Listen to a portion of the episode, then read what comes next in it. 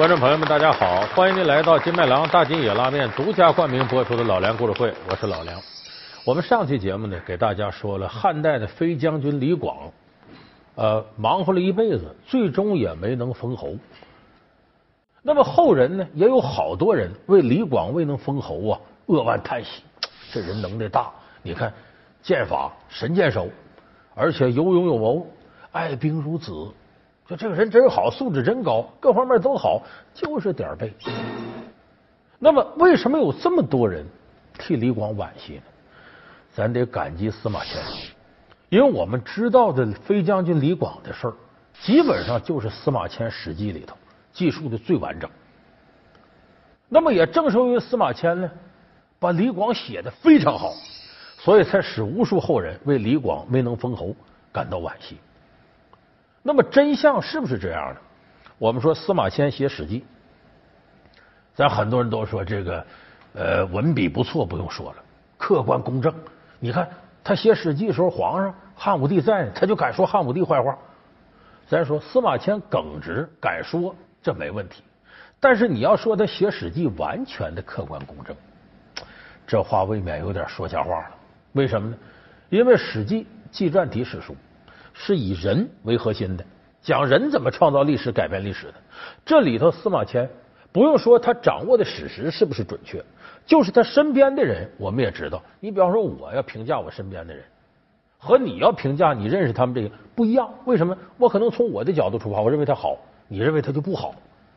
所以，个人的好恶、个人感情掺杂在其中，你就很难谈到客观公正。那么说，司马迁对李广很偏爱吗？确实是。我们不要忘了，李广啊，一辈子是个悲剧人物，点儿背。司马迁呢，咱都知道遭受腐刑，也点儿背。由于都是悲剧人物，司马迁心生恻隐之心。所以，咱们今天就给大伙说说围绕着李广这事儿，司马迁写《史记》的悲剧审美观。在司马迁笔下，项羽虽是失败者，但他是英雄。刘邦虽是成功者，但也是流氓。卫青屡获战功，不过是皇帝的小舅子。飞将军李广难封，却是真英雄。那么，究竟是什么原因让司马迁如此谋篇布局？是惨遭宫刑后对统治者的仇恨，还是另有原因？老梁故事会为您讲述司马迁的悲剧审美观。这个事情，有人说，那司马迁说不准跟李广关系好呢？不是，因为从年龄上看呢，司马迁是李广儿子辈的人，而且司马迁是史官，属文官，李广是武官，一直在外带兵，两个人几乎没有交集。但是呢，司马迁为什么遭受腐刑入狱，却和李广的孙子李陵有直接关系？这是汉武帝晚年的时候呢，跟匈奴开仗。汉武帝当时派他的这个大舅哥大将军李广利出师酒泉一带，当时驻守酒泉的呢是李陵，他让李广利呢从酒泉这出兵到祁连山一带打匈奴，结果碰到了匈奴的主力部队，匈奴当时右贤王带的部队，结果就把李广利包围了。汉武帝一看这哪行啊，赶紧命令驻守酒泉的守城的李陵，你呀带兵得是解围去，怎么解围呢？围魏救赵，你他兵力少，他就五千射手，就都是步兵，还不是骑兵。你带着五千人呢，兵发祁连山北边居延一带，在这一块呢，分散一下匈奴的注意力。你打这边，匈奴派兵回来援助，这头李广利围不就解了吗？你的那五千荆楚勇士现在何处？回陛下，正屯驻在酒泉张掖一带。听说他们都是些胆大艺高的奇才剑客，弩箭百发百中。朕有个想法，此次呢，匈奴再次扣留我方的使节，朕派李广利、赵破奴出兵讨伐，想用你部之兵从后方牵制匈奴，希望你能有所作为。臣甘愿为国效命。所以李陵呢，这得听这号令呢，带着五千射手，都是步兵，就到了祁连山北部一带。哎，这边一到呢，那头有信儿了，匈奴的大兵回来救援。那边李广利顺利突围跑出来了，可是这头李陵倒了霉了。再往回返的道上，正好匈奴援军到了，八万大军。这边李陵多少人？五千人，还不是骑兵。但是李陵确实身上有他爷爷的基因，会打仗，也勇猛。带着这五千人呢，且战且退，且战且退，打了八天八夜，就把匈奴主力大军给拖住了八天八夜。但打到最后，你八万人对五千人，人家八万人援兵还不断的来，怎么打？到最后，李陵就身边剩了几百个人，给团团围住了。这个时候，李陵也和他爷爷一样，爱兵如子，很爱惜自己的士兵。人一看这实在没招，援军也来不了了，我死，大伙都得死。你说这么的吧，投降吧。当然，这个投降是有条件。匈奴人知道说这李陵啊是飞将军李广的后人，李广在匈奴人里边的印象很好，名气很大。说李广他孙子这样投降我们，的对我们匈奴士气很有好处，也派人来劝降，许诺不杀你，给你高官厚禄，这些人我都保留。你投降过来，谁性命也不伤。当时李陵在这个条件下投降了。那么这个消息呢，很快传回长安。汉武帝听了气坏了。李陵怎么能成了匈奴人的俘虏呢？应该像这仇人一样，战死，战死，战死，给战死，了断自己很复杂吗？朕看他是缺少杀身成仁的勇气，勇气。勇气，他做李广的孙子不够格，完全不够格。就这么在朝政议政的时候呢，这汉武帝脸铁青着，发脾气啊！这李陵混蛋玩意儿怎么投降了呢？让这个大臣讨论这事这些大臣都战战兢兢。为啥？汉武帝晚年呢有点糊涂，信鬼信神，喜怒无常，哪句话说不准了，皇上给你推出就斩了。所以这些大臣一看呢，可别提相反意见。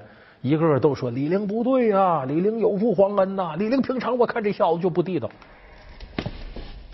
陛下，李陵身为朝廷将军，紧要关头，竟然目无君父，丧兵投敌，其贤德家风是扫地已尽。常言说得好，疾风知劲草，烈火见真金。现在看来，他李陵原本就是个擅长伪装的无耻小人。陛下，李陵所为有辱汉室，有辱李氏家门，更是公然辱没了汉律的存在。臣以为对李陵丧兵投敌之罪，应予以严惩。全说这个。这个时候说了一圈，汉武帝一转身，看看身边，司马迁，你说说。这个问到司马迁，司马迁也是一惊，为什么呢？司马迁是太史令，史官。说白了就是人家发生啥事你在这记就行了，而且顶多就是个秘书，等于实际就对朝政是没有发言权的。司马迁想了想说：“皇上啊，这事儿我和他们观点不一样。臣以为应该冷静的看待此战的全过程。李陵的五千步军以难以想象的迅疾和勇气深入匈奴王庭腹地，已可谓虎口垂耳，横挑强胡。”匈奴单于当时亲领三万精骑，与其血战十余日，竟不能胜，而且死伤惨重。恐慌之下，征调左右部的全部武装，动员一切挽弓的市民，倾国之众，一起围攻。李陵孤军转斗千里，臣设身处地的想，也许李陵当时确实已经到了山穷水尽的境地。也许只是诈降，保存力量，准备等到将来有了合适的机会再回来报效汉朝。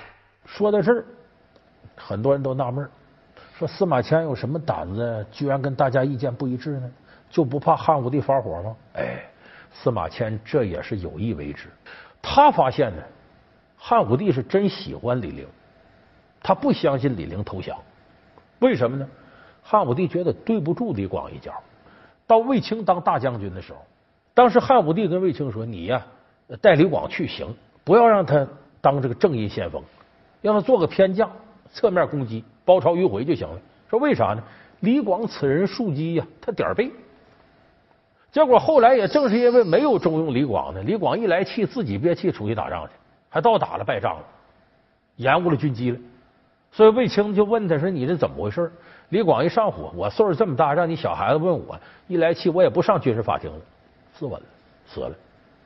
所以这个事汉武帝觉得有点内疚，而且接下来发生的事呢，李广呢总共是三个儿子，两个儿子死在他前头，他死了之后，三儿子叫李敢。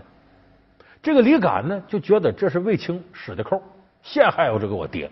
其实这也有点冤枉卫青，他就很莽撞的呢，就打了卫青一顿。卫青，站住！我有话要问你，走开，别动！走开！怎么回事？快走开！放开他！站住！走开！我问你，是不是你逼死我父亲的？我和你拼了！啊！别动！别动！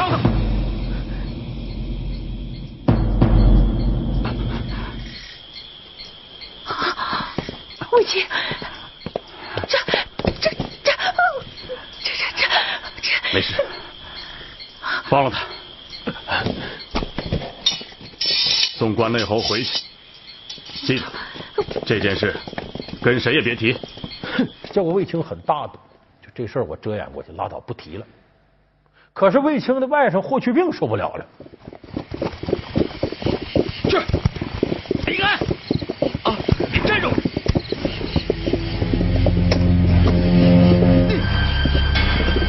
你竟敢对大将军不敬！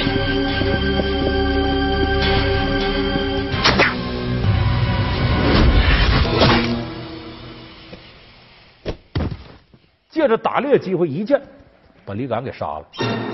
这个事儿后来就黑不提白不提遮过去了。但是汉武帝也觉得欠老李家一个人情，就人家替我守天下这些年，没功劳也有苦劳，我这么这么做有点不是太地道。所以李陵呢，李陵是李广大儿子的儿子，还是个遗夫子。所以李陵小时候一表示出这种军事才华来，汉武帝就重用他。曾经让他当呢，刚提拔起来就当了建章营的监督官。当年卫青刚一入伍的时候，也当的这官，就是看出汉武帝呢是想重用李陵。所以司马迁也是察言观色，研究历史，他发现这个时候我要替李陵说说话呀，有可能就正好是揣摩到了圣意。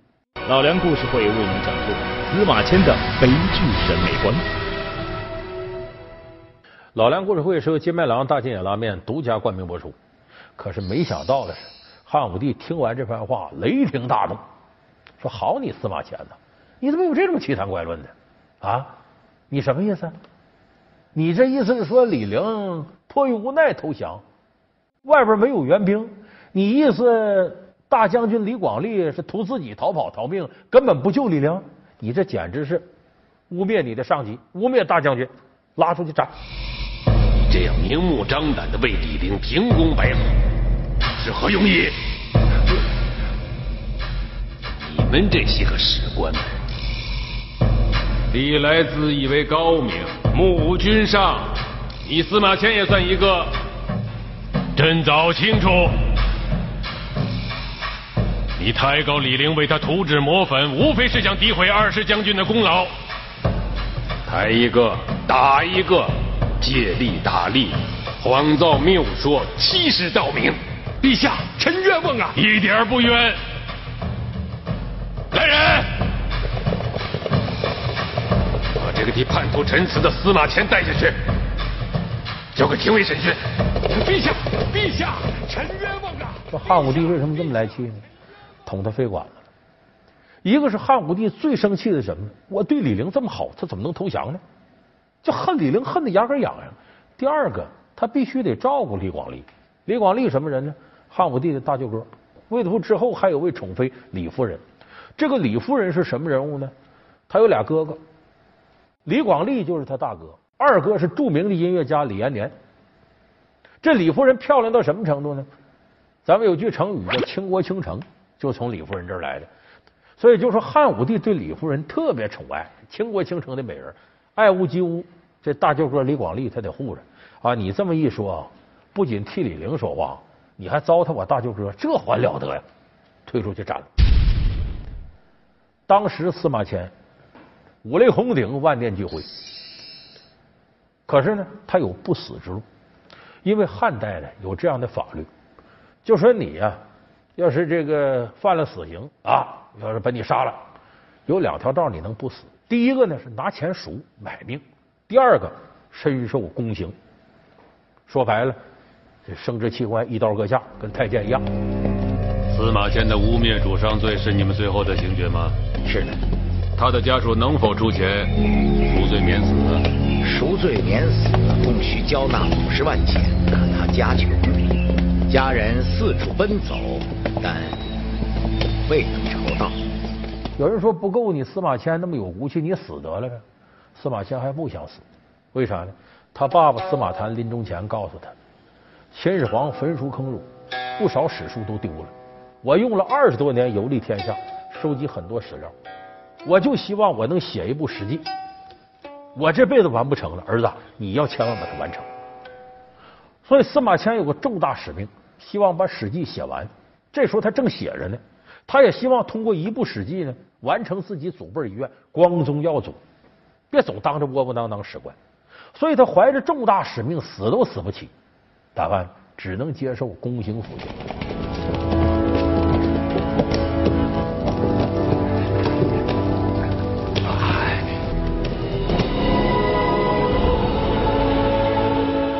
屈辱的刑罚，为啥屈辱呢？咱说太监身体残缺，让人瞧不起，太监死都不能进祖坟，因为你不是全乎人，身上你缺一块，而且是男人最重要的标志。所以当时受了这宫刑的人呢，全社会都瞧不起他，不是男人了啊！大伙谁跟他在一块都觉得是耻辱。咱就说大丈夫是可杀不可辱吗？你能受这样屈辱？所以司马迁呢，承受着肉体跟心灵上的双重打击，这个打击是相当大的。但是司马迁坚定的信念就是呢，我得活下去，写这史记，而且他把这个发奋著书当做人生的一个动力。可是你想，人在这种心情之下写书，他不是平和的心态，充满着悲愤之情。我怎么那么倒霉呢？我怎么那么点背呢？我受了这宫刑，我恨谁呢？我恨这汉武帝。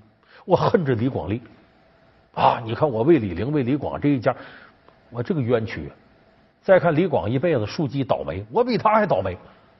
所以他心里头对汉武帝和李广利不可能没有愤恨之情。但恨这俩人呢，作为一个史官呢，这大尾巴装也得装像，咱也不能明着说人家坏话。所以怎么办呢？我就在书里头写吧。怎么写呢？我把你李广利立了功了，我也不写你立功，一笔带过。甚至还写上李广利是汉武帝的大舅哥，所以才受到重用。就这话意思是，他要没这关系，没有裙带关系，他上不去。这充满着一种瞧不起。然后对李广一家呢，大书特书。为啥？悲剧审美观嘛。你跟我一样，你倒霉，我也倒霉。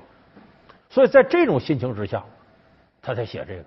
说汉武帝，说我可看了《史记》里头了，是写了汉武帝一些不太好的。哎，汉武帝当时这章叫《孝武本纪》。这一篇不是司马迁写的，原来写汉武帝这块呢是后人给补上的。后人根据司马迁当时对汉武帝一些意见补上去的，叫《孝武本纪》。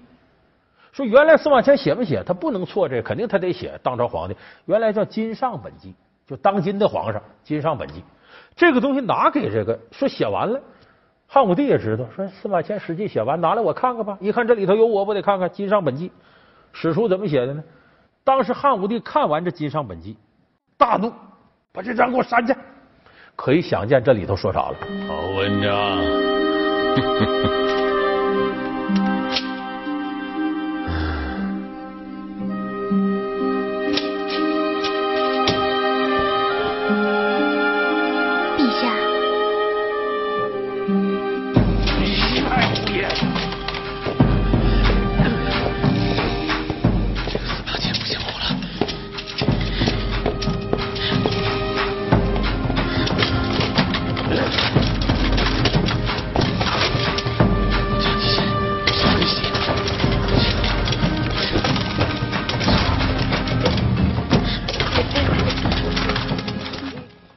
汉武帝不是一个就是说那种只能说他好话的人，他晚年还发布罪己诏，就是我自己有罪有过错，不应该。你就想汉武帝看了大度要把他删去，那说明这里头也没啥好话。当然，司马迁在这史记也写完了，死不死我也不在乎，也胆大了。所以我说，他这里头其实是用自己的悲剧审美观来看待历史人物。李广是个悲剧人物，他愿意把他写好了。哎，作为当时的呃当朝的这些一品大员，他是这历史的胜利者，他反而看不惯。项羽也是个悲剧英雄，力拔山兮气盖世，没弄过刘邦，把项羽写到《项羽本纪》里边，本纪的规格更高。你看十二本纪、三十世家、七十列传嘛，弄到这个地位。而把项羽写的呢，也是爱兵如子、勇武有力，也提他点缺点，说他刚愎自用啊。项羽最大的毛病，经常攻城之后屠城，整城整城杀人。司马迁一笔带过，就他对这种悲剧英雄，往往笔下留情。相对于和悲剧英雄对抗的这些人，那些历史上的胜利者，司马迁那个笔调可是非常辛辣的。你比方说，项羽的对立面是刘邦。你看司马迁把刘邦写，刘邦为什么现在经常给他定义为个流氓？他爸爸让项羽给抓起来，说你不投降，我就把你爸爸做成肉酱。刘邦说，当初咱俩结拜过，我爹就你爹，你要把你爹杀了做成肉酱，你给我一碗我尝尝。一副流氓嘴脸。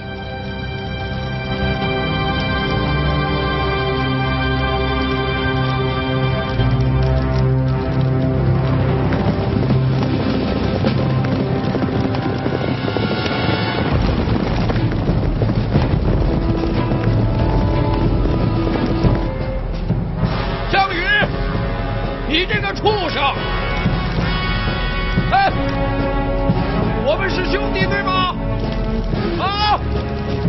既然是兄弟，那我的爹就是你的爹。你要煮吗？好，煮好以后记着。分我一杯羹。呀呀呀，所以你看。司马迁在《史记》里头对这些史实，那可是这么写那么写，有他的想法，就他带着一种个人情绪在里边。所以咱们实事求是说呀，这个历史啊，就这么回事你看着二十四史，司马迁这算算好的，夹带点个人情绪，得有多少人出于个人利益，在历史里边下了很大功夫，真的说成假的，假的当成真的，美好的做成丑恶的，丑恶的当做高尚的。这在史书里比比皆是，所以咱们有的朋友啊，拿着二十四史啊，跟别人较真儿。我劝你好好治治自个儿那榆木脑袋。有人说，你别这么说司马迁《史记》，你鲁迅都说《史记》是什么？史家之绝唱，无韵之离骚。你以为鲁迅这是好话吗？什么叫绝唱？何谓离骚？艺术作品。离骚是什么？屈原写的诗吗？说《史记》是无韵之离骚，就它是不押韵的，像《离骚》这样的艺术作品。艺术品是怎么来的？往往是虚构而来的，这是鲁迅先生用曲笔说，司马迁呢也在那虚构历史，哎，也像很多人研究历史一样，好恶随心，增删有我，哎，喜欢不喜欢的看我了，我喜欢我就留下，不喜欢我就删他，这就是孔夫子所谓的春秋笔法，欲褒贬，别善恶，微言大义，而中国很多史书就是这么写出来的。好，感谢您收看这期《老梁故事会》。《老梁故事会》是由金麦郎大金眼拉面独家冠名播出。我们下期节目再见。